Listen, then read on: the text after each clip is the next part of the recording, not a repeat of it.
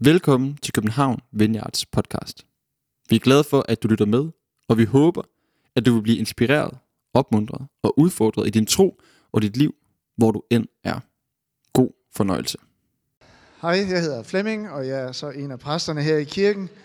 Og øh, i de sidste par måneder, der har vi som øh, kirkefamilie udfordret hinanden i vores travle liv til at finde noget mere stillhed og til at finde frem til nogle gode vaner, der giver liv. Livgivende vaner, som handler om at læse mere i Bibelen til daglig, bede mere. Livgivende vaner, der handler om at deltage i gudstjenester og i vores netværksgrupper. Øh, desværre er der bare mange kirker rundt omkring, jeg hører i hele Norden, hvor at gudstjenesterne de virkelig mere eller mindre rasler ned. Og jeg vil bare sige til dig, at det gør en forskel hver en søndag, du er her. For dig, tror jeg på, og for dem, du er sammen med. Så det er virkelig en vane, jeg gerne endnu en gang vil understrege. Lad os holde fast i det. Livgivende vaner, som forankrer os i Guds nærvær. Og i dag så vil jeg tale om en central vane, central livgivende vane, og det er bøn. En overraskende Gallup-undersøgelse øh, afslører, at selvom mange danskere har et vagt billede af Gud, så beder halvdelen af danskerne faktisk til Gud fra tid til anden. I en eller anden form. Og vi beder, fordi vi ikke kan lade være. At bede til Gud er det eneste fornuftige at gøre i en virkelighed, der ikke forklarer sig selv. Altså, vi lever jo bare i en verden og i en tid, hvor vi har så mange ubesvarede spørgsmål. For det er da naturligt at give et hyl fra sig, når vi er blevet væk. Hvad skulle vi ellers gøre? Men selvom danskerne, de øh, sådan synes jeg, overraskende beder indimellem, så oplever rigtig mange, og der er mennesker, der går i kirke, at det faktisk er svært eller vanskeligt at bede. Selv dem, der tror. Og for det første tror jeg, det er fordi, at vi er ret distraherede. Vores tanker, de kører i alle mulige retninger. Ikke? Altså, vi har jo fået en ny livsledsager iPhone. Det er en svær opgave at lære at samle sig i det hele taget. For det andet, så er det, så er det måske svært at finde ud af, hvorfor vi skal bede. Hvis vi nu beder, og så sker der et eller andet, så går det godt. Så tænker vi, Gud, han har hørt min bøn. Men når vi så senere finder ud af, at Gud er jo ikke bare en automat, vi kan trække svar i, hvad skal vi så tænke at gøre med de skuffelser over udblevende bøndesvar på det, som var allervigtigst for os? Hvad gør vi med det? Og jeg tror, at mange opgiver at bede, selvom de ikke kan lade være, på grund af netop tidligere skuffelser, som får os til at tænke, jeg kan ikke få Gud til at bevæge sig alligevel. Det går jo, som det går, uanset om jeg beder eller ej. Så hvorfor overhovedet prøve? Jeg ved ikke, om du nogensinde har tænkt det her, eller jeg lægger der noget i skoen. Og når vi er imellem, så endeligt oplever et svar på vores bøn, så kan vi jo på trods begynde at drage det her bønnesvar i tvivl og tænke, ah, må ikke det bare var en tilfældighed alligevel. Derfor, bøn, det kan være en vanskelig tilgængelig handling. Og der kan vi jo så i vores livsvandring komme til et vadested eller, øh, øh, undskyld, vadested eller et ingenmandsland, hvor vi sidder fast, hvor vi hverken beder eller kan lade være. Ja, der er mange danskere, der beder, men ingen synes, det er enkelt. Og vi har brug for hjælp. Og det vidste Jesus. Og derfor lærte han os meget konkret og meget lavpraktisk at bede. Og han bad, lærte os at bede den her bøn. Giv os i dag vores daglige brød. Og den bøn, den begynder netop i hverdagen. Hvilken frihed det er at bede for i dag, og ikke bede i dag for i morgen. Der er jo helt klart enormt vigtige bønder for i morgen. Langt liv, økonomi, fred i verden. Men Jesus han lærer os at bede sådan helt enkle dagligdags bønder, der netop skal bedes og opleves i dag og ikke i morgen. Og jeg bliver så fyldt af taknemmelighed over, at Jesus, universets skaber, opretholder frelser, opmuntrer os alle sammen til at bede helt konkrete, almindelige, dagligdags ting i vores bønder. Øh, giv os i dag vores daglige brød, selvom jeg ved, at der er også nogen, der kæmper for at få det til at hænge sammen. Den her bøn giver os i dag vores daglige brød. Den lærer os at lægge mærke til alle hverdagens små og store mirakler. Det er når vi begynder at bede om små ting i dagligdagen, at noget nyt vokser frem i os. Vi fyldes af stor taknemmelighed. En øh, ærkebiskop Tempel, han siger sådan her, når vi beder, oplever vi mange sammentræf. Når vi stopper med at bede, stopper også alle de mange sammentræf.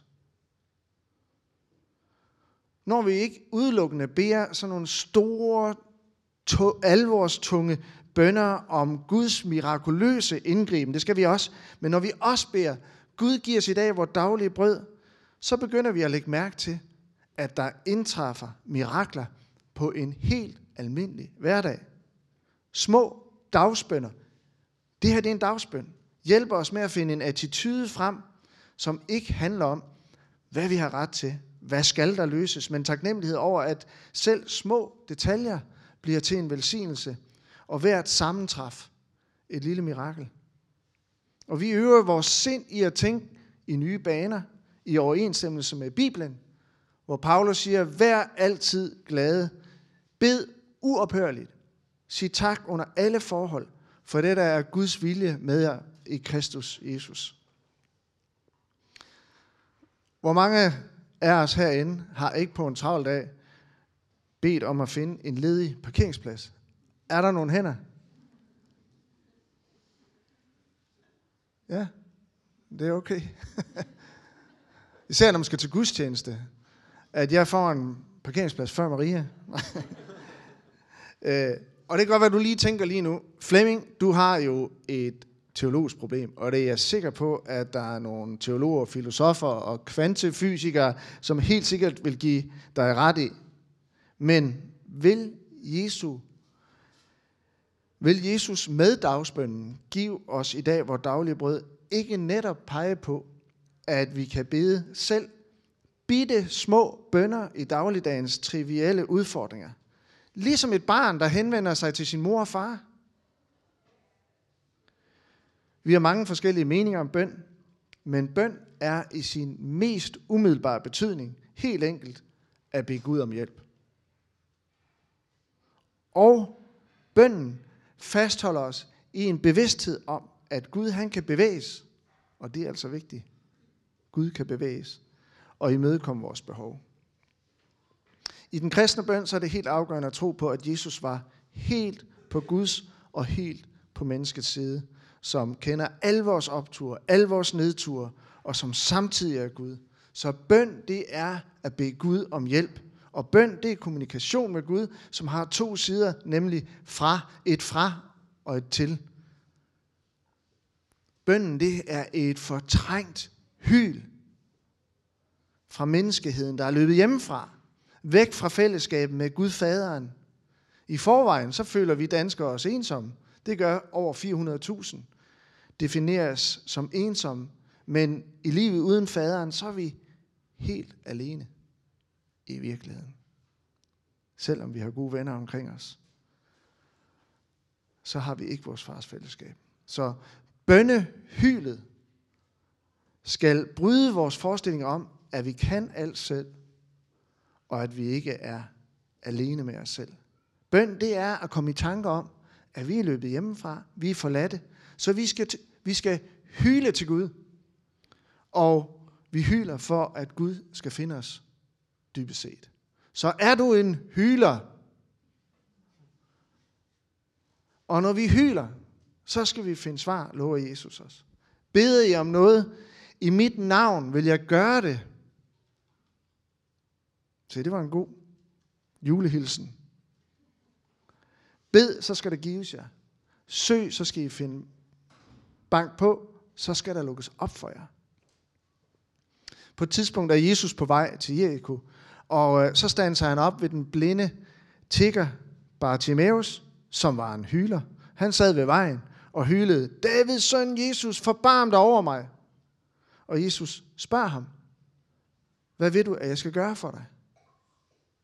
Og det var jo åbenlyst for enhver forbipas, forbipasserende, hvad det var, at Bartimaeus han havde behov for.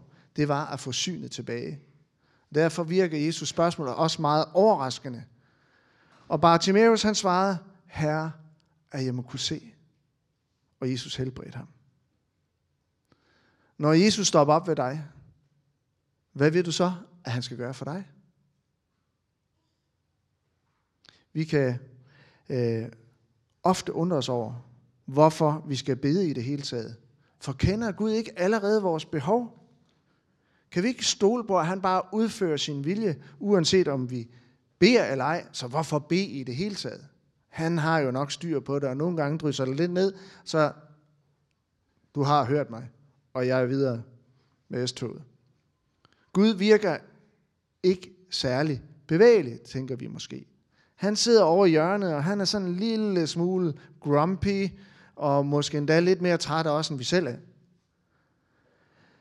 Men det er en himmelsk ordning, at vi skal bede, og vi skal bønfalde, at vi skal hyle. Når Jesus selv bad og bønfaldt sin far, hvordan tænker vi så, at vi i et liv med Gud som faderen er undtaget? Vi skal bede af mindst tre årsager. For det første, fordi bøn er en relation. Bøn, det er ikke ønsketænkning, men bøn er en relation. Jesus han er altid mere interesseret i venskab, før han ønsker at overøse dig med sin velsignelse. Når for eksempel en kvinde, som har lidt af blødninger i mange år, midt i en menneskemængde, sniger sig hen bagfra og rører ved Jesu kappe, og øjeblikkeligt bliver hun helbredt, så stopper Jesus op for at finde ud af, hvem det var, der rørte ved hans kappe. Han stopper op, og han taler med hende, fordi bøn er en relation.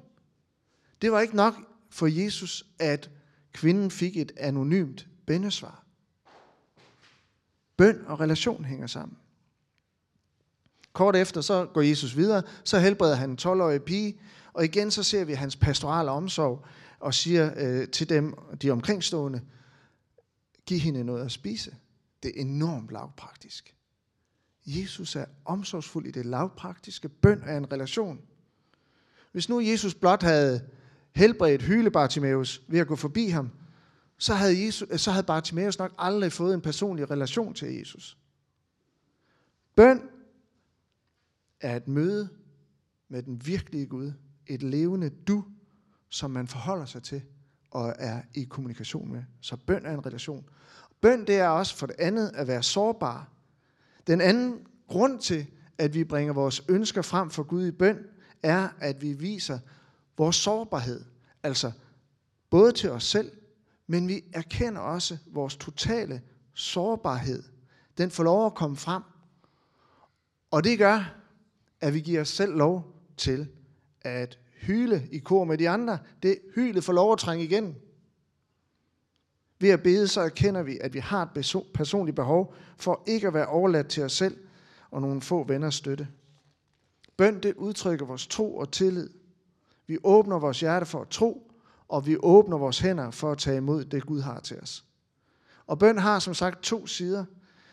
Fra hjerte til Gud, og fra Guds hjerte til os.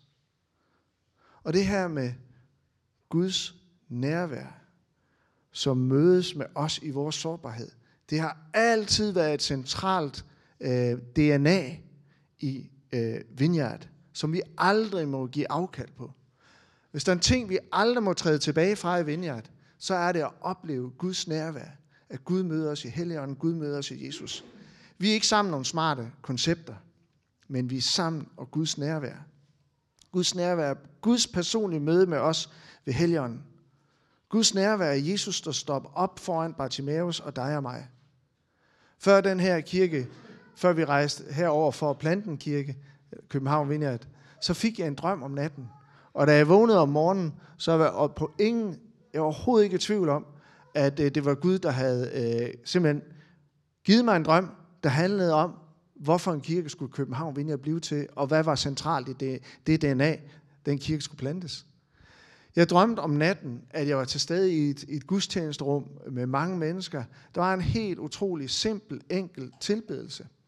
Og øh, jeg kunne i drømmen mærke Guds nærvær.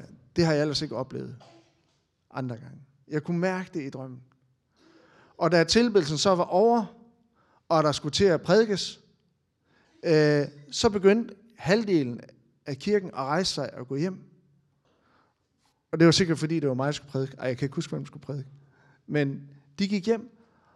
Men det, jeg lagde mærke til i drømmen, det var, at dem, der gik ud af døren, det var fordi, det var fordi de skulle med offentlige transportmidler. De ikke, det blev de nødt til. Nå, men jeg kiggede på alle dem, der gik ud af døren, og de gik ud af døren med et smil på ansigtet. Alt sammen fordi, at de har mødt Guds nærvær. Så du må gerne tage afsted i kaffepausen. Det, det handler om her, det er Guds nærvær. Altså det er det helt centrale, værdifulde. Så vi skal virkelig hyle til Gud. Bed ham om at møde os. Og lad Helligånden fylde os, når vi kommer sammen i tilbedelse som familie. Det er så vigtigt, at vi giver tid til at bede for hinanden og til at møde Gud øh, og opleve hans nærvær. Bøn har en hensigt.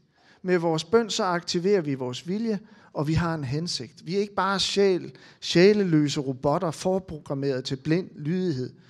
Det respekterer os. Gud os alt for meget til at trampe på vores frie vilje, og han elsker os alt for meget til at tvinge vores handlinger. Men bøn har hans hensigt. Jesus kommer, hvor han er velkommen, og venter med at svare, til han bliver spurgt eller hylet efter. Hvad skal jeg gøre for dig? Han stiller det spørgsmål, før de, han øh, møder vores velsignelser. Nogle gange så møder han også med velsignelser, hvor vi ikke har spurgt. Men lad os da tage ved lære af Bartimaeus. Her i mandags havde vi en øh, fælles ledersamling i kirken, hvor fantastisk aften, altså. Og alle var inviteret, så det er din egen skyld. Og vi havde lækker mad, og var en 60 mennesker samlet, og så har vi Norbert Bauer, som står for øh, arbejder i Norden med øh, spiritual transformation. Og han underviste, og det var så stærkt. Og han talte om Moses, som havde en drøm om at føre jøderne ind i det forjættede land. Men aldrig selv fik, det lov, fik lov at se det. Og man kunne tænke, hvorfor ikke? Hvorfor skulle han ikke opleve sin drømmes opfyldelse? Men det helt vigtige for Moses var ikke, at han fik alle sine drømme opfyldt. Det vigtige var, at han mødte Guds nærvær på bjerget. Det var alt nok. De, alle dine drømme behøver ikke gå i opfyldelse. Guds nærvær behøver at gå i opfyldelse i et liv. Og da jeg hørte det, for mig var det bare totalt befriende. Og lad mig bare være åben, fordi vi skal være åbne med hinanden. At øh, jeg stod heroppe foran, og tårne trillede ned af kinderne på mig. Jeg synes, jeg har så mange øh, ubesvarede bønder. Jeg har så mange drømme. Og det hobede sig op. Samtidig med, at Gud han mødte mig med sit nærvær. Og jeg på ny igen blev overbevist om, det handler alt sammen om Guds nærvær. De ubesvarede bønder, ja, men Guds nærvær. Hvor meget oplever du af det? Hvor meget plads er der i din hverdag til at møde Guds nærvær? Og til også at søge det konstant, for det er jo ikke bare en automat, men gør dig selv tilgængelig. Hvor meget plads er der lige i det? Og er det vigtigt? Det skal du jo finde ud af. God idé at gå til gudstjeneste. Netværksgrupper. God idé at bede til dagligt. Læs Bibelen. Bøn er relation, sårbarhed og en hensigt, og det har alt sammen med Guds nærvær at gøre. Og jeg vil virkelig opmuntre dig til at blive gode venner med Gud, hvor enkelt kan jeg nu beskrive det, og lade venskabet med ham skjule alle dine skuffelser.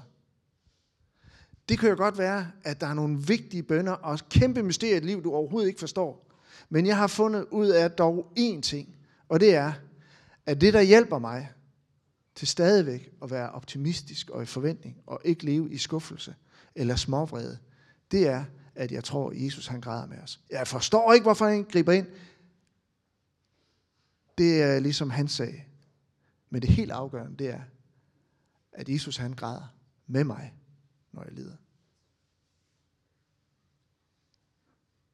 Hvordan vil du, der hvor du er i livet lige nu, beskrive dit venskab med Jesus? Taler I sammen? Er du sådan lidt på afstand? Altså man kan jo godt, jeg er kristen, jeg kommer i en kirke, jeg har medlemskab i en kirke, kommer lige en gang men jeg har virkelig travlt i hverdagen. Der er så mange ting. Og høvler du ud af. Hvordan er din relation med Jesus?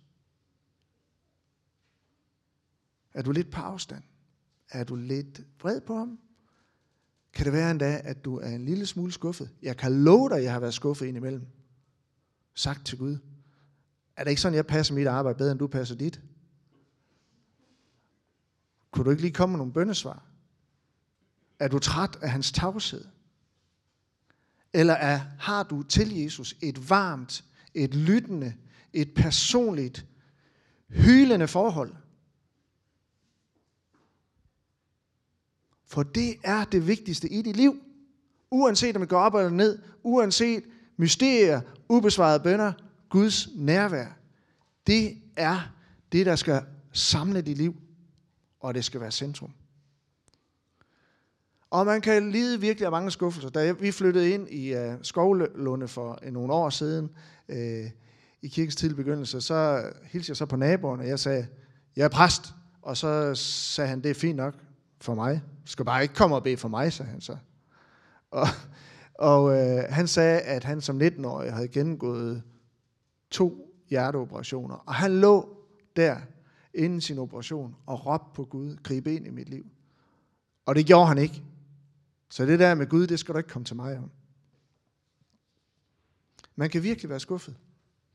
Senere så bad jeg for hele familien, hans kone, som havde fået konstateret en øh, 7 gange 2 cm lang ting ind i maven, som ikke var godt. Og det sagde jeg, det ville bede for. Kirken var med til at bede for det. Tre dage senere blev hun sendt hjem fra hospitalet. Og jeg gik over på sigten. Hvad så? Hvad skete der? Nå, men der var ikke noget. Nå, hvad så, Bent? Tænkte jeg så. Get a grip, man. Wake up! Nå, men så går det jo ikke altid. Den sidste ting, jeg vil sige, det er, at bøn er lydighed. I øh, vores dejlige netværksgruppe i onsdags, der studerede vi brylluppet i Kanaan, hvor Jesus han udfører sit første mirakel, og han laver, forvandler vand til vin. Og det er jo helt forfærdeligt at mangle vin i Israel til et ugelangt bryllup.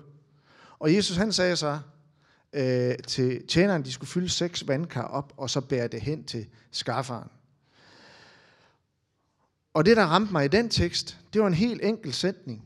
Det var, at der stod om de tjenere her, der står, det gjorde de så. Vildt. En helt stor del af bønnelivets mysterie, tror jeg på, er løst med, det gjorde de så. Ubesvarede bønder, det kan føre til skuffelse, og skuffelse fører dig på afstand af Gud, eller der kan endda være tale imellem dig og Gud om et mindre uvenskab. Det kan være, du bare har et accepteret samvær med Gud, eller der er tål samvær, ligesom i, i ægteskabet, hvis der er sådan lidt krise. Tål samvær. Du tror, men så alligevel på afstand. Hvorfor vil du stå i det lunkne vadested? Det er bedre at være kold end lunken. Det kan også være, at du ikke forstår, hvorfor Gud griber ind. Tjeneren, de vidste heller ikke, hvorfor de skulle bære vand hen til skafferen. Men øh, der står bare, det gjorde de så. Det gjorde de så. Jeg har så mange ubesvarede bønder og spørgsmål. Men det her, det gjorde de så. Det er bare en befriende lydighedshandling. Livet det er gådefyldt, og nogle gange kan vi ikke rigtig bede. Vi kan heller ikke lade være. Og der kan det bare være uendeligt befriende at gøre, som han siger. Det gjorde de så. Giv os i dag vores daglige brød. Jeg har en liste om morgenen, som er, jeg kender næsten til bevidstløshed. Det er ting, jeg skal bede for. Jeg beder for præsteteamet, jeg beder for Emil og Nina, jeg beder for Nordens ledteam, jeg beder for alle mine børn, og bla bla bla. Carsten Lind, han har også stået længe på min bønneliste. Øh, og ved I hvad? Det er jo bare en lydighedshandling. Det er jo ikke det store, det er jo ikke den store romance. Jeg læser i Bibelen, plan, og så beder jeg, og så resten af dagen, så er jeg tilgængelig for Gud og tænker og søger ham. Men det er bare noget, jeg gør. Det gjorde de så. Giv os i dag vores daglige brød. Teologen Karl Barth, han, han, han slår fast, at det ikke er ligegyldigt, om vi beder eller ej. Så nu begynder det jo at stramme. Tænk sig, hvis der er ting i dit liv, der ikke, inds- der ikke sker, fordi du ikke beder. Bøn har indflydelse på Guds handlinger og til og med hans eksistens. Du kan ikke kontrollere, du kan ikke diktere, fordi Gud er Gud, og vi er ikke. Men han tillader, det, altså hør nu efter, han tillader, at vi påvirker ham gennem bøn. Det er for vildt. Så hvis du beder, så kan du påvirke Gud og hans bønnesvar. Så når vi forener vores vilje med Guds vilje, så er vi ikke længere fastlåst i en uforanderlig, deterministisk fremtid. Vores vers, univers ligger åbent i bønden. I kan også bare kigge på mig. Vi er Guds medarbejdere, og vi arbejder sammen med Gud, som styrer forskellige situations, situationsudfald. Vi beder i Jesu navn, ikke som en trylleformular, men som betyder, at vi beder om, at det vi beder om, det må være i overensstemmelse med Jesu karakter og hans hensigt. Så at vi beder i Jesu navn, det betyder, at vi beder det, som Jesus vil. At vi retter vores vilje ind efter hans vilje, retter vores ord ind efter hans ord, vores personlige præferencer efter hans evige og universelle formål. Og så kan vi diskutere med os selv om, hvor meget skal vi bede, og hvor mange bønder skal der til. Og den afregning har jeg altid haft det svært med, for jeg møder altid kristne, som siger, vi skal bare bede mere. Ja, det skal vi. Men hvor meget? Jeg tænker, det er nemmere at gøre som tjenerne. Det gjorde de så. De beder bare. Og det samme gør vi som en lydighedshandling. Og så måske lægge bønnevægten en lille smule til side.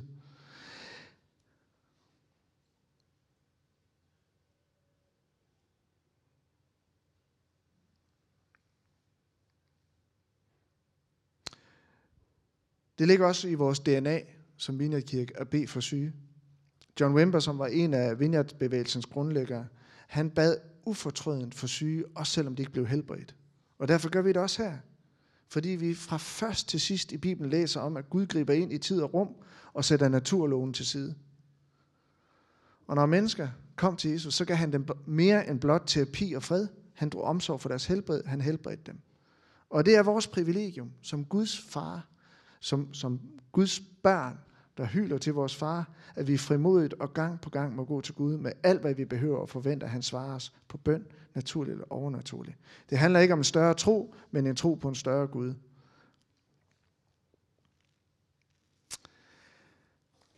Ja, så skal det heller ikke være længere jo. Men måske, at du som halvdelen af alle danskere, en imellem, har bedt til Gud men ikke rigtig oplever. Men er en af dem måske, der ikke oplever, at relationen med Jesus er blevet dybere. Jeg vil gerne invitere dig ind i en dybere relation med Jesus. Og invitere dig til, at dine bønder sættes, i fri, sættes fri i relation med Jesus. At møde ham i din sårbarhed. At bede med hensigt og lydighed til at gøre, som han siger. Og jeg vil gerne vende tilbage til det her med ubesvarede bønder, når vi nu skal bede, som kan føre til skuffelser. Og jeg vil bare sige, det er jo ikke altid, vi er bevidste om de her skuffelser. Der var store drømme, der var store tanker, der var det og det og det. Og måske er de ubesvarede bønder ikke øh, defineret som skuffelser i vores liv, men det kan ligge som en undertone. Der kan være tale om et mindre uvenskab med Gud en dag endda. Det kan være tålt samvær. Du tror, men føler alligevel, du er lidt på afstand. Det kan være, at du ikke forstår, at Gud ikke griber ind. Og jeg vil virkelig opmuntre dig til i dag at hyle ham op. At blive ven med Gud. At blive gode venner med Gud. Gode venner med Jesus. Lad venskabet skjule alle skuffelser og alle mysterierne. Det er ikke sikkert, du har tænkt helt vildt over det. Måske er du ikke bevidst om, hvordan det kan spille ind i din relation med Gud. Men i dag, bliv ven med ham. Han stopper op ved dig, som han stopper op ved Bartimaeus. Og det største, du behøver her i livet, det, der skal omfavne det, det, der skal bære det, det, der skal være i centrum, det, der er din fremtid, det, der er din dag i dag, det er Guds nærvær.